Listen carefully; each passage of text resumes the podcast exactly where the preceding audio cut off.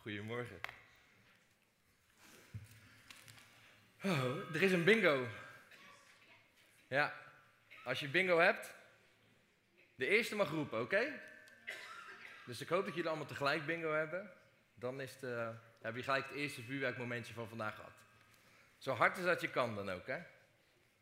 En als de valse bingo is, een liedje zingen. Hier naast mij. Dan komt het helemaal goed. De laatste dienst van het jaar alweer. Oud en nieuw. Goede voornemens. Terugkijken op 2023 of misschien juist wel niet. Uitkijken naar 2024 of misschien juist wel niet. Wat doet oud en nieuw met je? Moet je alles loslaten en doorgaan met het nieuwe of zet je juist het oude voort en ga je gewoon met het oude door het nieuwe heen, maar net wat anders? Allemaal vragen die door mijn hoofd gingen toen ik ging zitten voor deze preek. En ik moest denken aan mijn eigen oud en nieuw. En dan bedoel ik niet al die oudejaarsavonden dat ik voor veel te veel geld, met veel te veel herrie en gevaar voor eigen leven, het nieuwe jaar inluiden. Maar mijn moment van oud naar nieuw. Mijn oude leven naar mijn nieuwe leven. En ik wil jullie meenemen in mijn verhaal van en naar vernieuwd worden. En ik zal beginnen in vogelvlucht, want anders staan we hier morgen nog en dan gaan we 12 uur vannacht niet halen. Om vervolgens iets meer tijd te nemen voor het stuk, voor echt het moment van oud naar vernieuwd. Als kind groeide ik op in een gezin van zes jongens. Ik was nummer twee van de zes.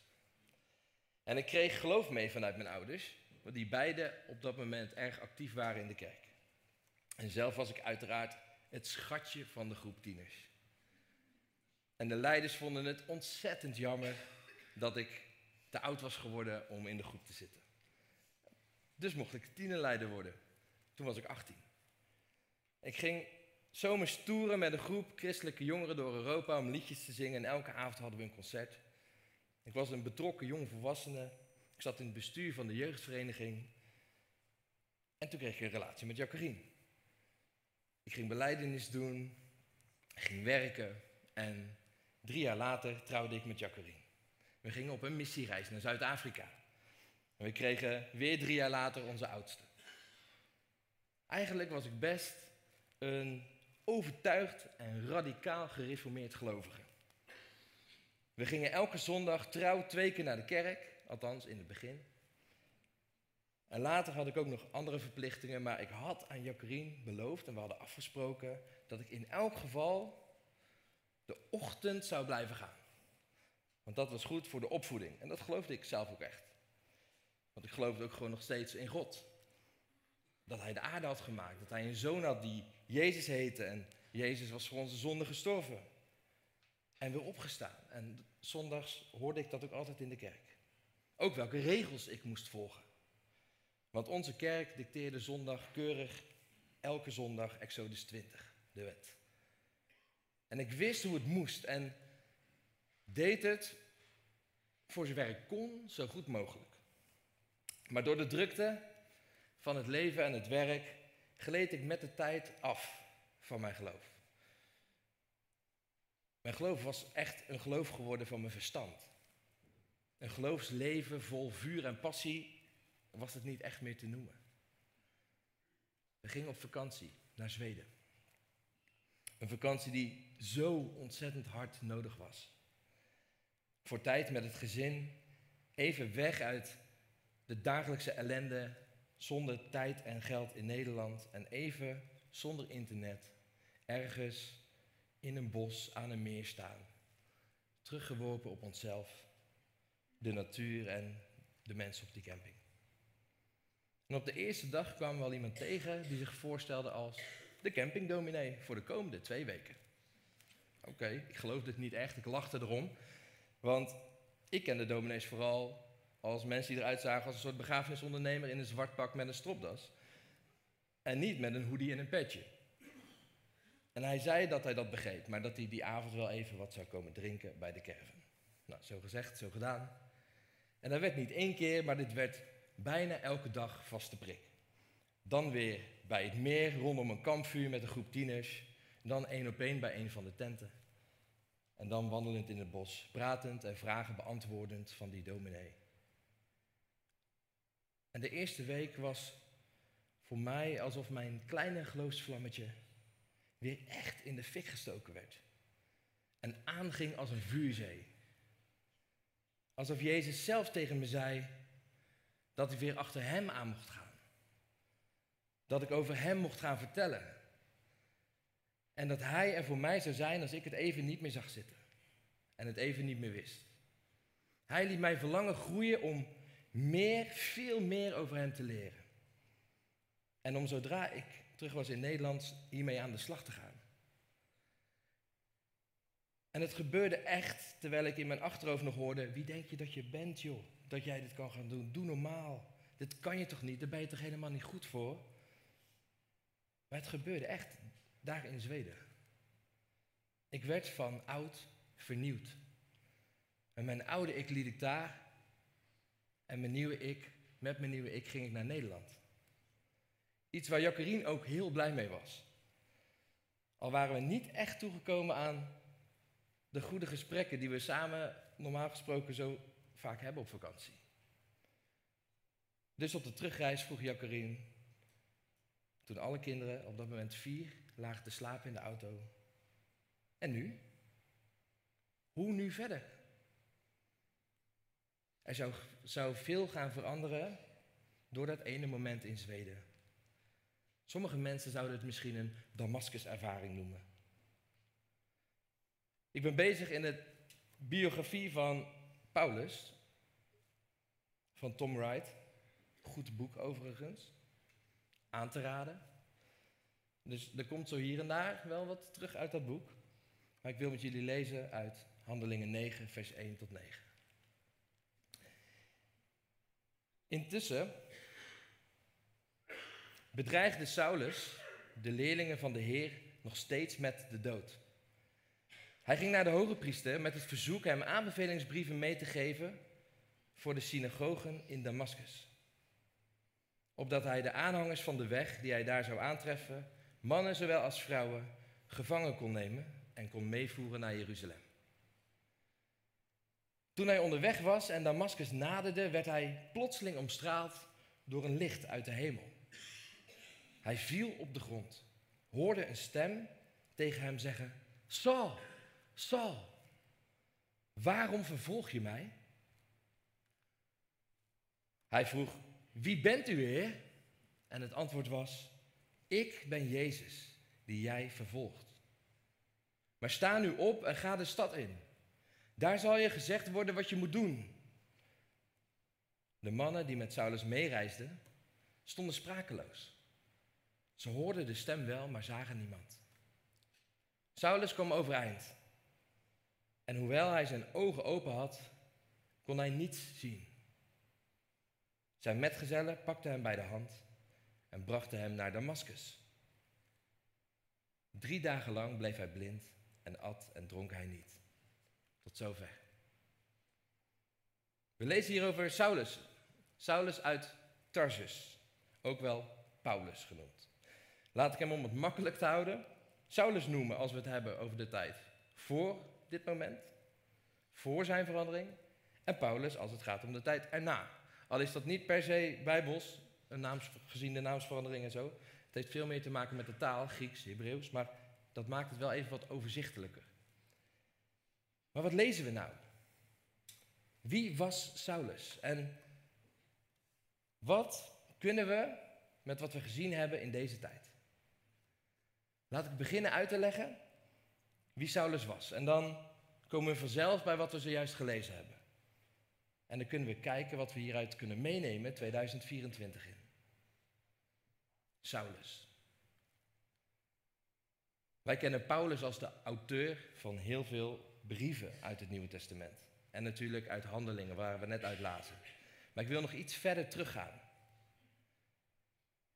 Saulus is geboren in Tarsus. Ergens in de eerste tien jaar van onze jaartelling. En daarmee is hij een aantal jaar jonger dan Jezus. Tarsus was een grote stad in het huidige Turkije. En er woonden ongeveer 100.000 man. Mensen. Waarvan naar schatting een paar duizend Joden. Hij groeide op in een Joodse denkwereld en is opgeleid tot fariseer. Door een in die tijd bekende rabbi, Gamaliel. En ook was hij opgeleid tot tentenmaker. Dat was zijn vader. Iets wat in deze tijd misschien klinkt dat, ja, tentenmaker, daar zal wel niet veel in te doen zijn. Maar in de context van die tijd was er meer dan genoeg werk in. En zeker niet alleen in de Joodse gemeenschap. Dus zo leerde hij daadwerkelijk de mensen, de mensen in de wereld ook, kennen. Hij stond met zijn poten in de klei. Paulus was begaafd. Hij had een groot talent. Maar hoe was de oude Saulus en hoe werd de nieuwe Paulus? Saulus, zijn familie, leefde waarschijnlijk strikt de Joodse regels na. Ze volgden de wetten, de tradities en deden hun best om anderen ook mee te nemen en over te halen om dat ook te doen. En dat was best lastig in Tarsus. Omdat daar natuurlijk ook niet heel veel Joden wonen en de heersende culturele invloeden ervoor konden zorgen dat voorheen vrome Joden toch water bij de wijn deden in hun beslissingen. En er waren ook nogal wat keuzes. Wat kon je als Jood eten? Met wie ging je dat eten? Met wie mocht je zaken doen? Met wie mocht je trouwen en met wie niet? Hoe ging je om met de plaatselijke overheid? Hoe ging je om met de belastingen? Met de plaatselijke gewoonten en de plaatselijke rituelen? Zo kan je een hele lijst zelf ook nog wel bedenken en aanvullen, denk ik. Alleen al de beslissingen die genomen werden als je naar deze dilemma's kijkt, zorgen ervoor dat andere Joden je of te ruimdenkend vonden, of te star. Alles wat je deed had invloed. Er was weinig privéleven, want de straten waren erg smal. En iedereen woonde dicht tegen elkaar aan. Overal was geluid en stonk het. Eigenlijk wist iedereen alles van iedereen. Een heel klein dorp. Zeker met zo'n kleine groep. Die waarschijnlijk ook nog eens alle Joden bij elkaar woonden. Zo was dus snel duidelijk of je als gezin meedeed met de wetten, of je je eraan hield en of je de Torah naleefde. Dat is een beetje de wereld waarin de jonge Saulus opgroeide. Hij was slim, kende minimaal drie talen. Het lijkt wel alsof hij de complete Bijbel uit zijn hoofd kent. Hij kende ook allerlei andere literatuur van die tijd. En hij wist waar hij het over had. De slimste uit de klas zou je misschien wel kunnen zeggen. En dat zegt hij zelf ook wel een beetje als hij in Galaten 1, vers 14 zegt: Ik leefde de Joodse wetten. Heel wat strikter na dan vele van mijn generatie. En maakte me sterk voor de tradities van ons voorgeslacht. De vraag is natuurlijk, waarom? Omdat dit de traditie is. En Saulus binnen die kaders wil blijven. Of zit er meer achter? Die wereld, de wereld van verhalen en symbolen, was de basis onder Saulus bestaan. Het verhaal van Israël. Het volk van Israël. De kinderen van Abraham. Het volk dat door God gekozen is. Het volk dat uit de wereld gekozen is. Israël, het Pesachvolk. Het volk dat uit de slavernij gered is. Het volk waarmee God een verbond gesloten heeft. Tom Wright zegt dan: Er zijn aanwijzingen in veel Joodse geschriften uit de periode van 200 jaar voor Paulus tot 200 jaar na Paulus, die erop wijzen dat veel Joden van allerlei afkomst en opleiding de Bijbel niet zozeer als een boek vol regels en dogma's zagen, maar als dat ene grote verhaal. Dat begon met Genesis en Exodus, met Abraham en Mozes. Het verhaal dat begon met de schepping en het verbond en zich uitstrekte tot het duister van het onbekende. welk boek je ook las uit de Torah, steeds las je hetzelfde. Israël was geroepen om anders te zijn, om God te aanbidden. Maar Israël had gefaald en was verbannen naar Babel. Het verbond was verbroken. Elke profeet heeft het daarover. God heeft de tempel verlaten en overgegeven, overgeleverd aan vreemden. Overal hetzelfde verhaal. Als de Joden van na de ballingschap de eerste drie hoofdstukken van Genesis lazen, dan zagen ze in één blik de kern van de Joodse geschiedenis. De mensen werden in de tuin, in het Hof van Eden, geplaatst. Ze luisterden niet naar de instructies en ze werden eruit gegooid. Lazen ze de laatste tien hoofdstukken van Deuteronomium, dan wisten ze precies hoe het wel moest. Aanbid God, doe wat Hij zegt, dan is de tuin voor jou. Aanbid je andere goden, dan word je verbannen. Uiteindelijk waren ze wel bevrijd, maar nog steeds slaven onder een vreemde koning. Er moet een nieuwe exodus komen. Volgens sommige berekeningen was het in die tijd van Paulus, van Saulus, bijna zover dat het zo was. Dat die nieuwe exodus er zou zijn. En dus was het van het grootste belang om de regels van de Torah strikt na te leven. En zo werd de Torah steeds belangrijker hoe verder je van de tempel vandaan leefde. Het was een soort draagbare tempel. Kon je niet naar de tempel, dan had je de Torah om die te bestuderen. En waar je daarna kon leven. En op, de, op die plekken kwam de hemel, kwamen de hemel en de aarde samen. Saulus groeide op met deze verwachting. En leerde wat de Joden tot die tijd konden doen om de belofte dat God terug zou komen, om die hoop levend te houden. Het was echt van het grootste belang dat de Torah tot op de letter nageleefd werd.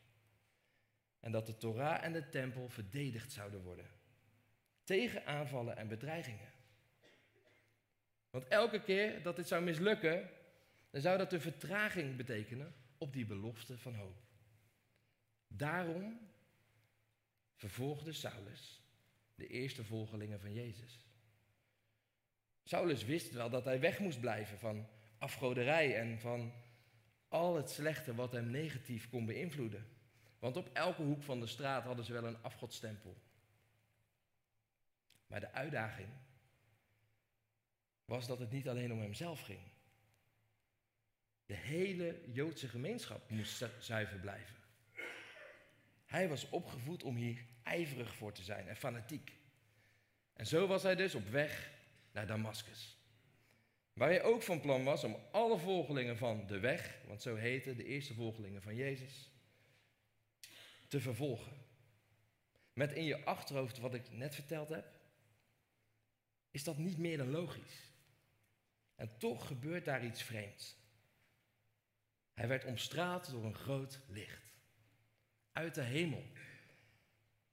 En hij viel op de grond en kreeg de vraag: Waarom vervolg je mij? En natuurlijk is Saulus' eerste reactie: Wie bent u? Dan hoort hij dat het Jezus is. En krijgt hij een opdracht mee. Saulus wordt dan drie dagen blind, eet niet, drinkt niet. En een andere volgeling van Jezus krijgt een visioen en komt hem genezen om hem gelijk daarna te dopen. Hier start de bediening zoals we die van Paulus kennen.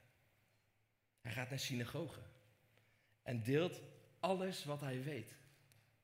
Al zijn kennis over de Zoon van God, Jezus. En daar sluit hij zich aan bij de volgelingen van de weg. Wat voor hen natuurlijk nogal spannend is, aangezien ze nog niet zo heel lang geleden vervolgd werden door deze man en hij ze wat aan wilde doen. Maar Jezus keert alles om. Jezus komt in het leven van Paulus en alles verandert. Althans, dat zou je denken. Maar is dat wel zo? Is Paulus daadwerkelijk zo'n ander persoon geworden dan voor deze ervaring, voor deze gebeurtenis. Hij gelooft nog steeds in dezelfde God. Hij gelooft nog steeds in dezelfde Torah. Hij houdt zich nog steeds aan dezelfde regels. Hij komt nog steeds in dezelfde synagoges. Hij komt ook nog in dezelfde tempel. Maar wat is er dan veranderd door Jezus? Zijn openbaring aan Paulus. Paulus heeft een nieuw inzicht gekregen. Daar waar hij dacht dat de redding van het volk Israël nog stond te gebeuren, dat ze aan het wachten waren op de Messias, dat het hele volk zuiver moest blijven, naar de letter van de Torah moest leven, omdat er anders geen redding mogelijk zou zijn, is dat nu helemaal veranderd. Hij heeft nieuwe inzichten gekregen. Wat ervoor zorgt dat hij heel anders gaat denken. En waardoor zijn oude denken vernieuwd is. Zomaar in één keer allemaal tegelijk. Pats, boem, klap. Jezus kwam en alles was anders. Zo lijkt het wel. Bijna. En in de grote lijn is dat denk ik ook wel zo. Direct, compleet veranderd. Maar heel veel details en dingen nog niet. Hij was bijvoorbeeld niet opeens van het Jodendom naar het christendom gegaan. Dat kon ook helemaal niet, want het christendom bestond nog helemaal niet in die vorm. Maar door zijn vernieuwde denken is hij wel verschoven binnen het Jodendom. Hij behoorde vanaf dat moment tot een stroming binnen het Jodendom die het zwaar had als minderheid en als volgers van Jezus binnen dat leven. Want het is niet zoals wij het misschien denken. Overstappen van de ene religie naar de andere en weer door. Religie was geen los iets, een hobby of een gewoonte. Het was een complete levensstijl. En in de eerste instantie behoorden de volgers van Jezus ook gewoon nog steeds tot het Jodendom. En behielden zij gewoon dezelfde religie met dezelfde wetten en regels. Alleen waren er natuurlijk meer mensen zoals Saulus was. Die met het oog op zuiverheid van het Jodendom met veel ijver het probeerde zuiver te houden. Bij Paulus waren zijn ogen letterlijk opengegaan. Door nieuwe inzichten. En hij wist dat alles waar hij voor stond en alles waar hij op aan het wachten was, de redder die komen zal, al gebeurd was. En dat dat Jezus was. En hierdoor, door dit vernieuwde denken, is hij ook heel anders tegen alle verhalen van de Torah aan gaan kijken. Waardoor er een hele theologie ontstond, die wij al kunnen lezen in de Bijbel. Maar Paulus was er een jaar of drie na deze ervaring van hem, zo'n tien jaar tussenuit geweest. En over deze tijd lezen we eigenlijk niks meer. Behalve dat hij naar Arabia is geweest en weer teruggegaan is naar Damascus, om vervolgens waarschijnlijk naar Tarsus te gaan, om weer te werken en alles een plaats te geven. Want wow, wat had hij allemaal gehoord? De hemel en de aarde zijn daadwerkelijk samengekomen in het sterven en het opstaan van Jezus. De dood is overwonnen. Wat de weg vrijmaakt voor iedereen, Jood of niet Jood. Paulus is nu vervuld van de Heilige Geest en kijkt heel anders naar de Torah met alle kennis die hij al had als fariseer. En met deze nieuwe kennis erbij wordt het allemaal anders. Hij heeft echt even de tijd genomen om met het vernieuwde inzicht de verhalen uit de Torah opnieuw te gaan lezen. In dat licht. En dit is misschien wat de grootste tijd van die tien jaar wel in beslag genomen heeft. Samen met het aanbidden tot God, het bidden en het werken als tentenmaker. En na die tien jaren is Paulus de Paulus zoals wij hem kennen vanuit zijn brieven. Voor elk probleem een goed doordacht antwoord. Met als kern Jezus als verlosser. Voor iedereen. En daar raakt de hemel de aarde nog elke dag. Waar Jezus zichtbaar wordt. Door jou heen, in relatie met anderen. En mensen vinden het ook vaak spannend om hun denken te vernieuwen. Geloof in Jezus is toch genoeg? Ik wil niet voor mijn geloof vallen natuurlijk. Stel je voor dat ik iets hoor of leer wat me aan het twijfelen brengt. Waarom zou je vernieuwing van denken willen? Nou, als Paulus geen vernieuwing van zijn denken, van zijn geloof had gehad, dan had hij de hele kern van zijn geloof gemist. Dat we blijven groeien is essentieel. Misschien een beetje zoals het spreekwoord stilstaan is achteruitgang. Heb jij al nieuwe inzichten opgedaan in 2023? Waarmee je in 2024 aan de slag kan. Zo wordt voor jou oud vernieuwd.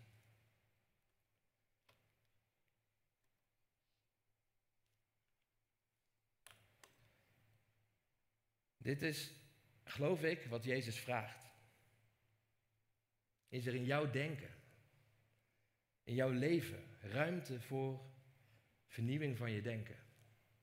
En als dat zo is, sta je dan open voor vernieuwing van je denken of blijf je star, zoals Saulus in eerste instantie? Denkend dat je alles goed doet. En blijf je doorvechten zonder dat het verbetert. Uiteraard ben je voor God al goed genoeg. Maar we mogen wel blijven groeien. Dat is het proces op de weg van heiliging. En dat betekent niet dat je niet goed genoeg bent, maar je mag groeien in je relatie met Jezus. En dat lukt als je open staat voor vernieuwing van je denken.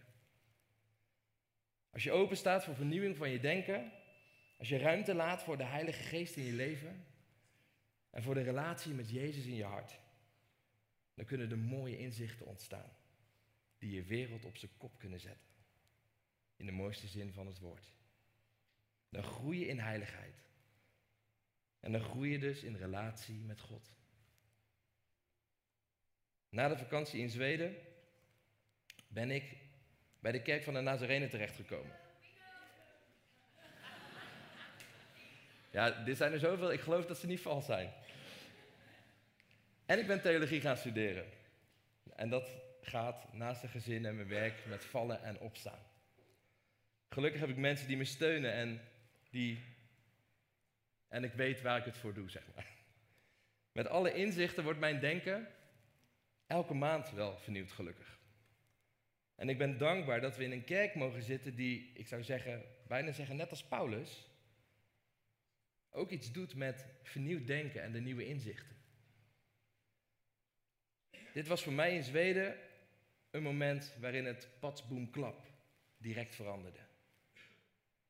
Maar daarna werd het een traject waarin ik groei in heiliging en in relatie. Dat betekent dus niet dat ik het allemaal verkeerd begrepen had. Maar ik had die stap nodig in verdieping en vernieuwing om verder te kunnen komen. Wat heb jij nodig om je denken te kunnen vernieuwen? De Heilige Geest wil namelijk ook in jou aan de slag. En wil ook jou steeds meer laten zien. Zodat je ook steeds meer op Jezus kunt gaan lijken. Laten we samen blijven bidden en vragen: Vader, vernieuw ons denken nu. Open ons hart. Leer ons, help ons uw stem te verstaan. Amen. Amen.